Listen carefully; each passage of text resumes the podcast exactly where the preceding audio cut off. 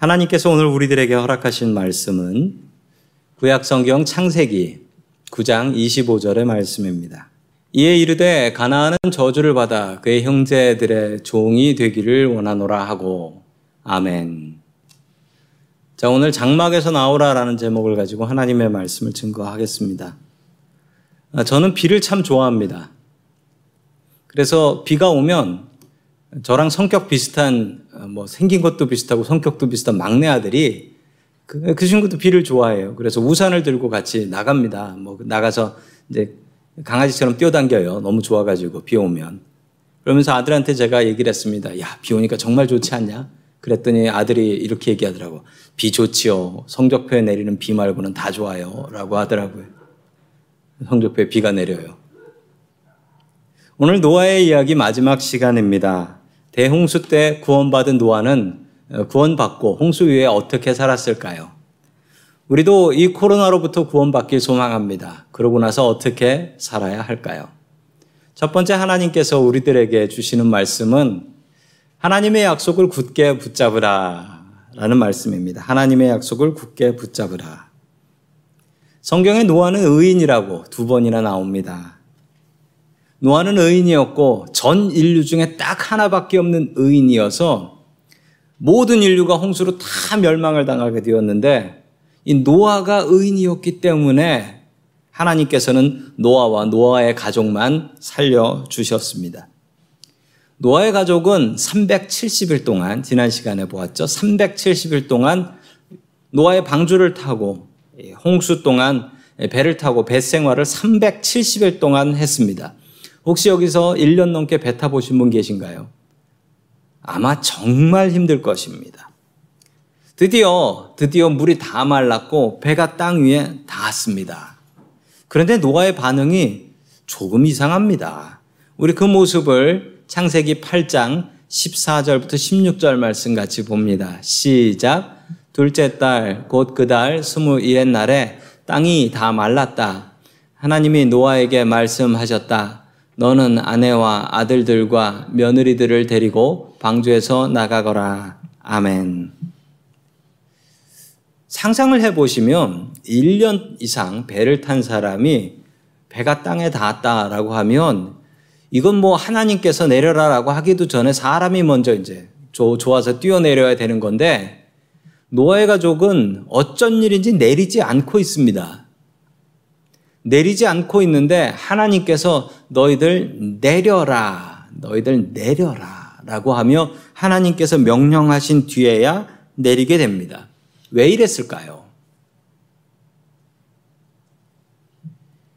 홍수로 1년이 지난 땅은 어떻게 되었을까요? 무지개 아름답게 걸려있고 푸른 초장에 양들이 있는 그런 모습이 아니었습니다.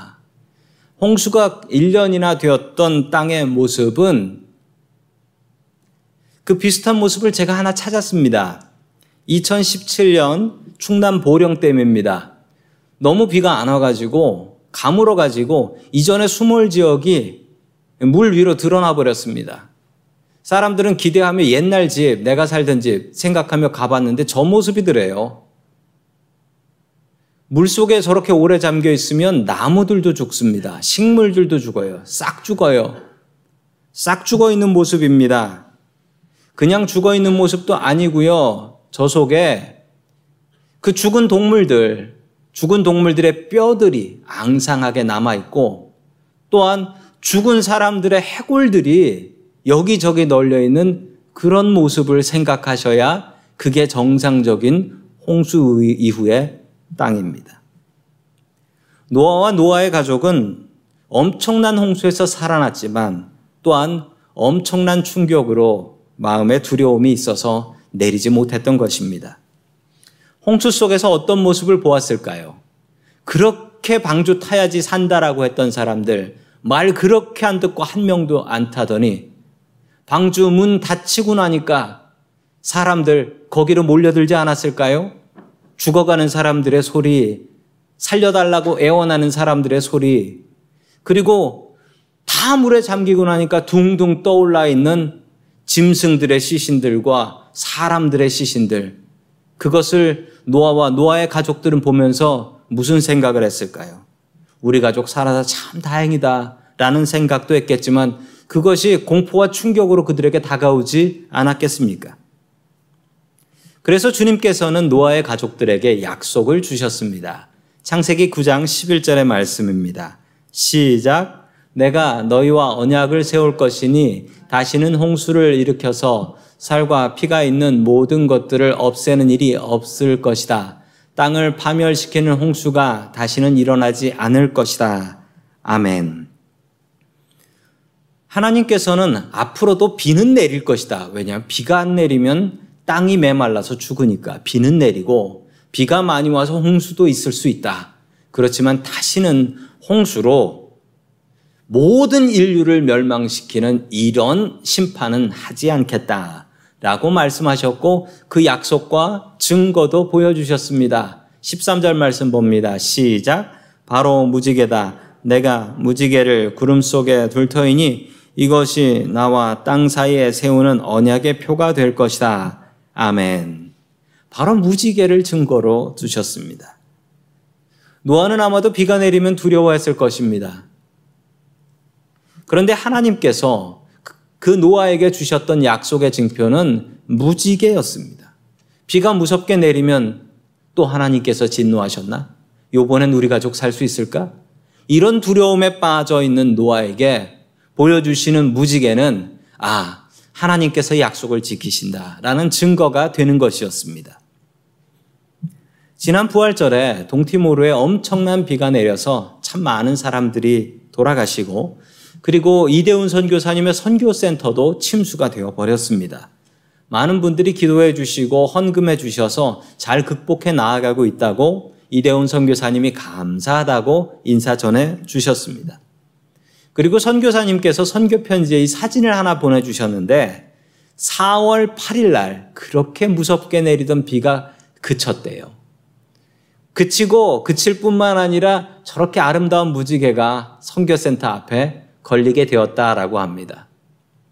선교사님이 바라보는 저 감동의 무지개는 어떤 의미였을까요?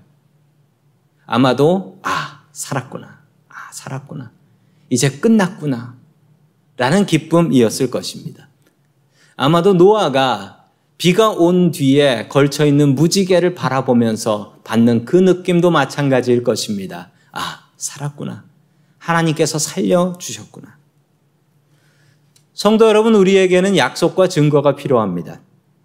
약속과 증거가 없으면 우리는 살 수가 없습니다. 부부 간에도 그렇고 가족 간에도 그렇습니다. 그리고 또한 하나님과의 우리의 믿음도 마찬가지입니다. 성도 여러분, 우리에게 하나님께서는 증거를 주십니다. 그리고 약속도 주십니다. 이 증거와 약속을 받지 못한 사람은 없습니다. 살면서 하나님께서 우리에게 들려주시는 말씀들, 그리고 살면서 하나님께서 우리들에게 주시는 증거들, 없는 사람은 없습니다. 그런데 무시하는 사람은 많습니다. 하나님께서 이루어 주신 것인데 뭐 남들도 되는데 나만 이런 거겠어? 이게 하나님의 증거겠어? 라고 하며 하나님의 증거를 무시하는 사람들은 너무나 많습니다. 성도 여러분, 우리가 힘겨운 삶을 살아갈 때 우리가 해야 될 것은 증거를 붙잡는 것입니다. 하나님의 약속과 증거를 붙잡은 사람은 아무리 힘겹고 어려운 일이 있다 할지라도 그 힘겨운 일을 극복할 수 있습니다. 그것은 바로 약속을 붙잡는 것입니다. 하나님께서 무지개라는 약속을 주신 것처럼 우리 삶 속에서 주시는 약속들 온전히 붙잡고 살아갈 수 있는 저와 성도 여러분들 될 수 있기를 주의 이름으로 간절히 축원합니다. 아멘. 마지막 두 번째로 하나님께서 우리들에게 주시는 말씀은 장막 밖으로 나오라라는 말씀입니다. 장막 밖으로 나오라. 어느 술을 좋아하는 아버지가 있었습니다. 아버지가 술을 잔뜩 먹고 집에 들어오시면 가족들은 그 아버지의 술 냄새, 술 주정이 너무 싫어서 아버지 오는 것을 반기지 않았대요. 그런데 유독 그 집 강아지인 뽀삐만은 아버지가 들어오시면 너무 좋아가지고 그 문 앞에 나가가지고 왈왈왈 짖으면서 너무 반가워 하더랍니다. 역시 개밖에 없는 걸까요? 그러자 딸이 엄마에게 물었습니다. 엄마, 왜? 뽀삐만 술 먹고 들어오는 아빠를 좋아하는 거지? 라고 했더니 엄마가 이렇게 얘기하셨대요. 왜 반갑지 않겠냐? 지 친구가 들어오는데. 니네 아버지 술 먹으면 개 된다. 저 봐라 네 발로 기어 들어오는 거. 오늘도 술 취한 사람 하나가 나옵니다. 바로 노아입니다. 놀랍게도 전 인류 중에 하나밖에 없는 의인, 그 의인, 그 믿음으로 구원받았던 의인 노아가 술 취한 사람으로 나와요. 저는 어릴 적에 이런 설교를 참 많이 들었습니다. 정말 많이 들었는데 이 노아가 술을 먹고 술주정을 부리고 그리고 자기 아들 함이 그 벗은 모습을 와서 봤는데 그것을 보고서 아이 덮어주지 않고 형제들한테 소문을 냈단 말입니다. 그래가지고 함은 아버지 노아의 저주를 받아서 노예가 되는데 이 함이 바로 흑인들의 조상입니다. 이 설교를 저는 정말 많이 들었어요. 제가 왜 이런 설교가 있나라고 살펴보니까 결, 결론적으로 성경하고 아무 상관없는 얘기인데 이거 어디서부터 온 건가 제가 조사를 해보니까 미국 백인 목사님들이 예전에 흑인들 노예로 부려 먹으면서 이런 성경을 해석을 엉터리로 했던 겁니다. 근데 그게, 그게 선교사님들을 통해서 한국에 잘못 들어와 가지고 이런 설교를 전 어렸을 적에 들었던 겁니다. 성경을 이렇게 잘못 해석한 경우는 아주 흔합니다. 히틀러는 성경을 잘못, 일부러 잘못 해석해 가지고 유대인들이 예수님을 십자가에 달면서 그 피를 우리 자손에게 돌리소서 했다고 해서 유대인을 학살했다는 겁니다. 성경에 나온다는 거예요. 아니, 자기 나쁜 짓을 하면서 성경을 들먹거리는 것은 나쁜 일입니다. 자, 계속해서 창세기 9장 18절의 말씀을 같이 봅니다. 시작. 방주에서 나온 노아의 아들은 셈과 함과 야벳이다. 함은 가나안의 조상이 되었다. 아멘. 이렇게 오해할까봐 그 뒤에 설명이 나와요. 함이 흑인들의 조상이 된 게 아니라 가나안의 조상이 되었대잖아요.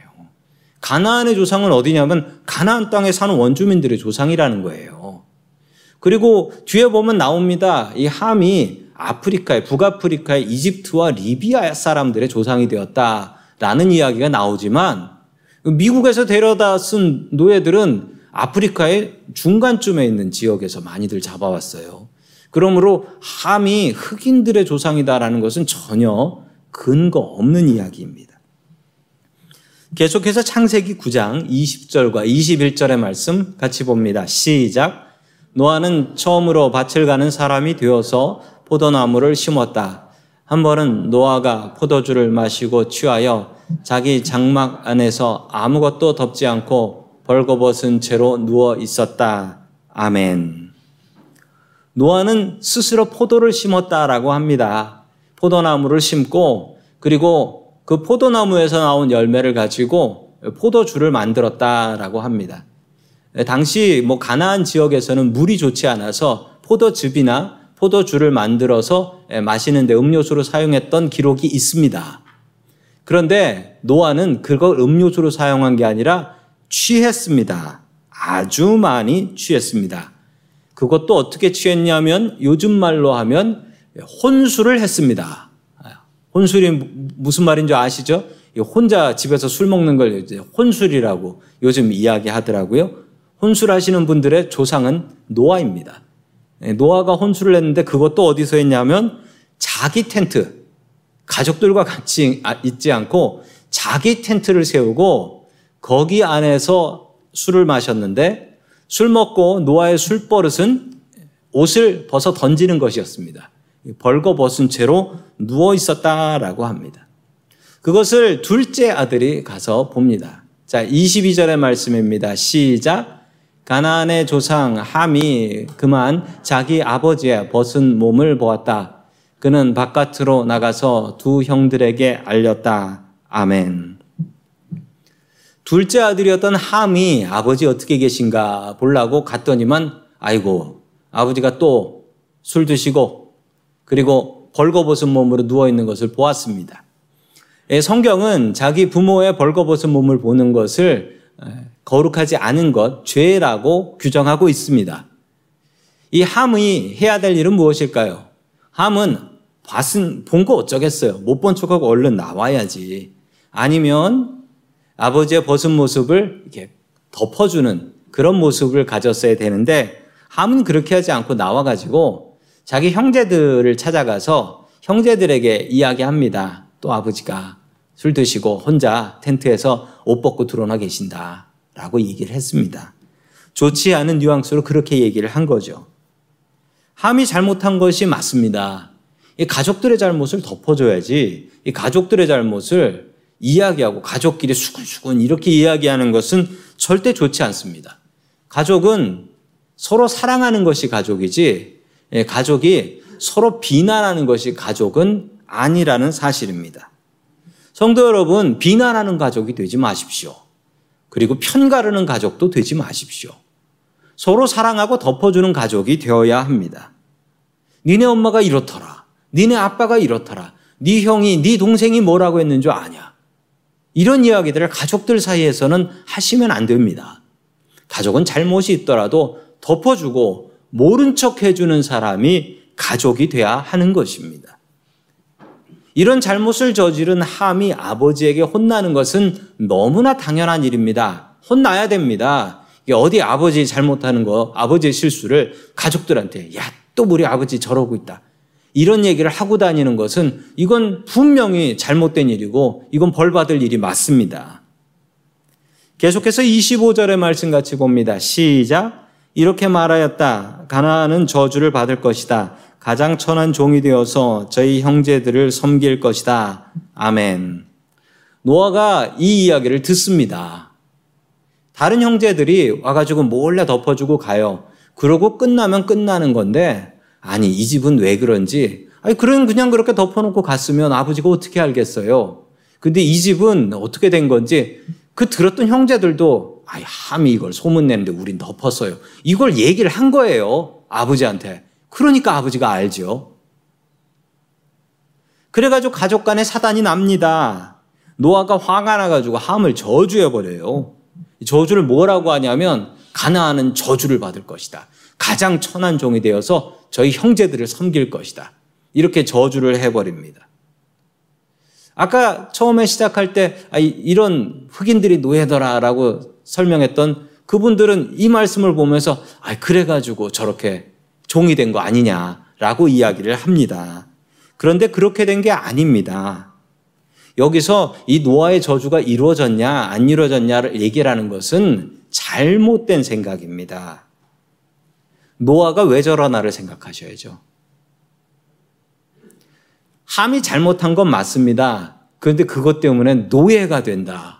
그러면 그게 정의로운 것입니까? 노아가 이런 말을 하는 것 자체가 문제입니다. 아직 술이 덜 깬 것 같아요. 노아가 정상이 아닌 것입니다. 이 말씀에서 보셔야 될 것은 그렇게 거룩하고 그렇게 의로웠던 노아가 왜 이렇게 되었나. 우리도 잘못하면 이렇게 되는구나를 보셔야지 이 저주가 이루어졌다. 뭐 이런 생각하시면 안 돼요. 이 저주가 이루어진 것이 아닌 증거가 있습니다. 9장 1절 말씀 같이 봅니다. 시작. 하나님이 노아와 그의 아들들에게 복을 주시며 말씀하셨다. 생육하고 번성하여 땅에 충만하여라. 아멘. 홍수가 끝나고 하나님께서 노아와 그의 아들들을 다 부르셔가지고 그들에게 복을 주셨습니다. 생육하고 번성하고 땅에 충만하여라. 라고 복을 주셨는데, 하나님께서 복을 주셨는데, 노아가 저주하면 하나님 복은 취소, 그리고 노아 저주 유효. 이렇게 되는 건가요? 아니, 그러면 노아가 하나님보다 위, 위입니까? 그렇게 될 수 없는 것입니다. 우리는 이 말씀을 통해서 노아가 왜 이렇게 됐나? 우리도 노아같이 되면 안 되겠구나. 라는 것을 알아야 됩니다. 홍수가 지나기 전, 홍수가 지나기 전 노아의 모습은 거룩한 모습이었어요. 그래서 성경에서 노아에 대해서 뭐라고 기록하냐면 의인이다. 유일한 의인이다라고 두 번 설명해요. 두 번이나 나오는데 홍수가 지나고 나서 노아한테는 절대 의인이라는 말을 사용하지 않습니다. 그리고 이거 그냥 안 적어놔도 될 만한 노아의 부끄러운 일들을 성경은 적어 놓고 있습니다. 노아가 변했어요. 홍수를 겪으면서 노아가 변했습니다. 그럴 만도 하죠.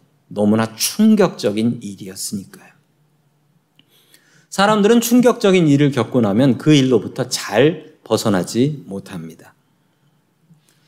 정말 많은 생명 그리고 고등학생들이 희생을 당한 세월호 사건을 여러분들은 기억하실 것입니다.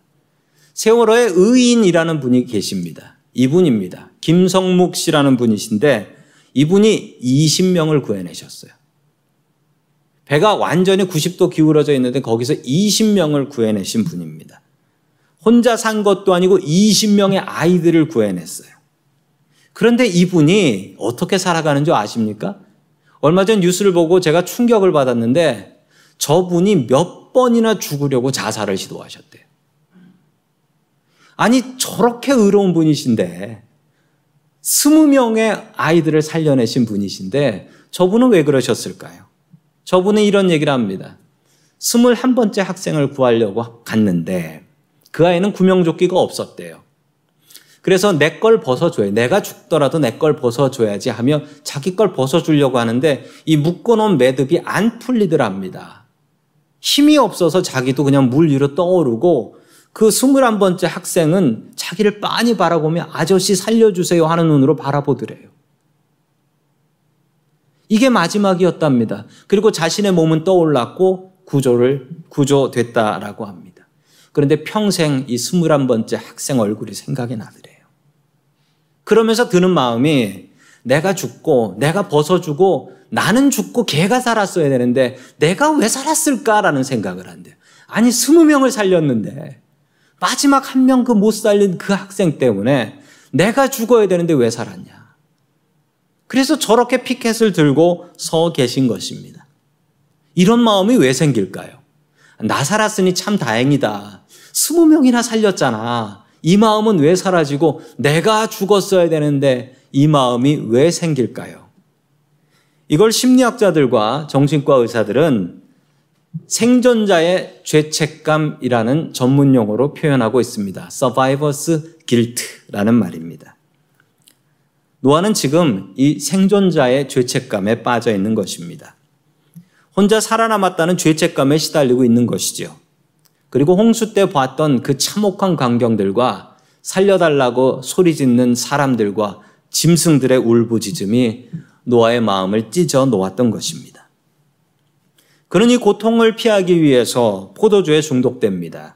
그리고 술에 취해 자기 자식을 저주할 정도로 중독이 됩니다. 술을 의지했던 것이지요. 더 이상 그에게 의로운 의인의 모습은 보이지 않습니다. 비에트남 월, 월남전에서 돌아온 참전 용사들에게 정신병이 나타나기 시작했습니다. 이상한 것은 몸은 건강한데 사회에 적응하지 못하고 그리고 죽은 전우들에 대한 죄책감에 빠져서 끝내 집을 나와 길에서 노숙인으로 살다가 죽는 그런 병이었습니다. 정신과 의사들은 도대체 이 병이 무엇일까를 연구를 했습니다. 그리고 이런 결론을 내렸습니다. 가장 큰 이유가 무엇이냐라고 했더니 월남전에서 돌아온 저 군인들, 저 군인들이 비행기를 타고 온 게 문제였다라는 결론에 내렸습니다. 2차 세계대전에서 돌아온 군인들은 별로 이런 일이 없었다라는 거예요. 왜냐하면 2차 세계대전에서 돌아온 군인들은 배를 타고 돌아왔기 때문에 괜찮다. 뭐 이런 말도 안 되는 얘기를 하더라고요. 제가 그 연구 결과를 계속 보니까 설명이 이래요. 배를 타고 온 군인들은 최소 2주에서 4주 정도가 걸렸다. 2주나 4주 동안 오는 동안 자신들의 괴로움을 자기들의 동료 전우들과 같이 나눴고 전우들은 그것에 대해서 서로 위로하며 답을 주었다. 너 때문에 그 친구 죽은 거 아니야. 그 네 덕분에 히틀러를 막을 수 있었어. 서로가 서로를 위로하며 그냥 그 배는 그냥 배가 아니었던 것이고 서로를 위로하는 회복의 배가 되었다라는 것이죠. 그런데 월남전에서 돌아온 사람들은 그동안 기술이 발전해서 비행기를 타고 온 거예요. 조용히 앉아 있다가 내린이 미국이었고 미국의 사회와 미국의 집은 월남의 정글보다 지옥같이 괴로운 곳이었다라고 이들은 이야기합니다. 이 병이 외상후 스트레스 장애라는 PTSD입니다. 너무나 충격적인 일을 겪은 사람이 그 일이 지난 뒤에도 그 충격으로부터 회복되지 않는 현상입니다. 이 PTSD에 빠진 사람들의 특징이 있습니다. 가족들과 같이 있지 않으려고 하고 혼자 되려고 합니다. 그래서 나가서 길에서 노숙인이 되는 거예요. 그리고 무엇인가 중독이 되어서 술이나 마약이나 도박이나 게임 같은 것에 중독이 되어서 살아간다고 합니다. 정확히 이 대홍수를 겪었던 노아가 그 이후에 나타나는 증상입니다. 그럼 PTSD를 어떻게 치료할 수 있을까요? 정말 놀랍게도 제가 통계 자료를 보니까 미국 사람들의 9% 정도가 평생 한 번 정도는 PTSD를 겪게 된다라고 합니다. 심한 사람과 덜 심한 사람이 있을 뿐 9%면 10명에 1명 정도인 겁니다. 이 PTSD를 치료하는 방법은 유일한 방법이 피하지 말라라는 것입니다. 내가 괴로워하는 그 문제를 피하면 피할수록 나를 쫓아온다라는 거예요. 그 문제를 피하지 말고 그 문제를 같이 정면 돌파해야지 살 수 있다라는 것입니다. 그러면 노아는 어떻게 해야 했을까요? 노아는 혼자 장막치고 거기서 술 마시고 있는 것이 아닙니다. 그러면 안 됩니다.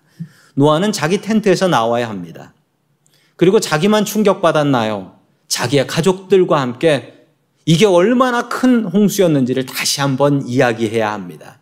그때 보았던 충격들을 이야기해야 하고 그 공포 중에 하나님께서 우리를 지켜 주셨다라는 은혜를 생각해야 됩니다.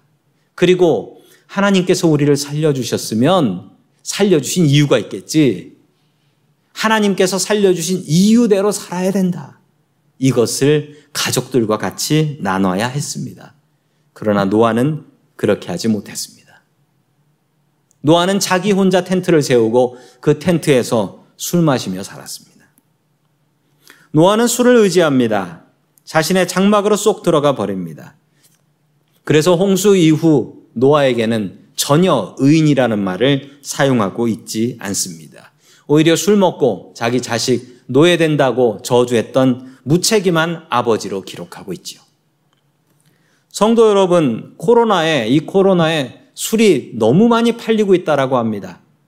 예, 노아 같이 혼자 텐트 치고 술 마시고 있는 것이죠. 마약도 잘 팔리고요. 게임에 중독된 사람, 도박에 중독된 사람, 드라마에 중독된 사람 너무나 많이 있다고 합니다. 성도 여러분, 장막 밖으로 나오십시오. 장막 밖으로 나오셔서 가족과 함께 하나님을 의지하셔야 됩니다. 이 코로나가 우리를 장막 속으로, 텐트 속으로 나 자신을 집어넣고 있습니다. 주님 앞에 나오십시오. 장막에서 나와서 우리가 의지하면 안 되는 것을 던져버리십시오. 그리고 우리가 의지해야 될 분은 하나님이십니다. 우리를 지금까지 살게 하신 분은 하나님이십니다. 살려주신 이유가 있습니다. 하나님 아닌 다른 것을 의지하지 마십시오. 오직 가족들과 함께 하나님을 의지하는 믿음의 사람들 될 수 있기를 주의 이름으로 간절히 축원합니다. 아멘. 다 함께 기도하겠습니다. 우리의 창조주가 되시고 우리의 심판주가 되시는 하나님 아버지 주님의 자리에 나와 예배할 수 있는 은혜를 주시니 감사드립니다. 하나님께서 우리에게 주시는 약속을 붙잡게 하여 주옵소서. 내려오는 비를 보고 떨지 말게 하시고 약속으로 주신 무지개를 보며 안심할 수 있게 도와 주시옵소서. 주님 우리의 가족들이 노아의 가족들과 같지 않게 하여 주시옵소서. 서로를 비난하고 편가르는 가족들이 아니라 서로를 사랑하고 서로를 덮어주는 믿음의 가족 될 수 있게 도와주옵소서. 주님, 우리는 우리의 장막을 만들고 그 속에 들어가 살아갑니다. 그 장막을 박차고 밖으로 나올 수 있게 하시며 가족들과 함께 하나님을 의지할 수 있게 도와 주시옵소서 우리의 구원의 약속이 되시는 예수님의 이름으로 기도드립니다. 아멘.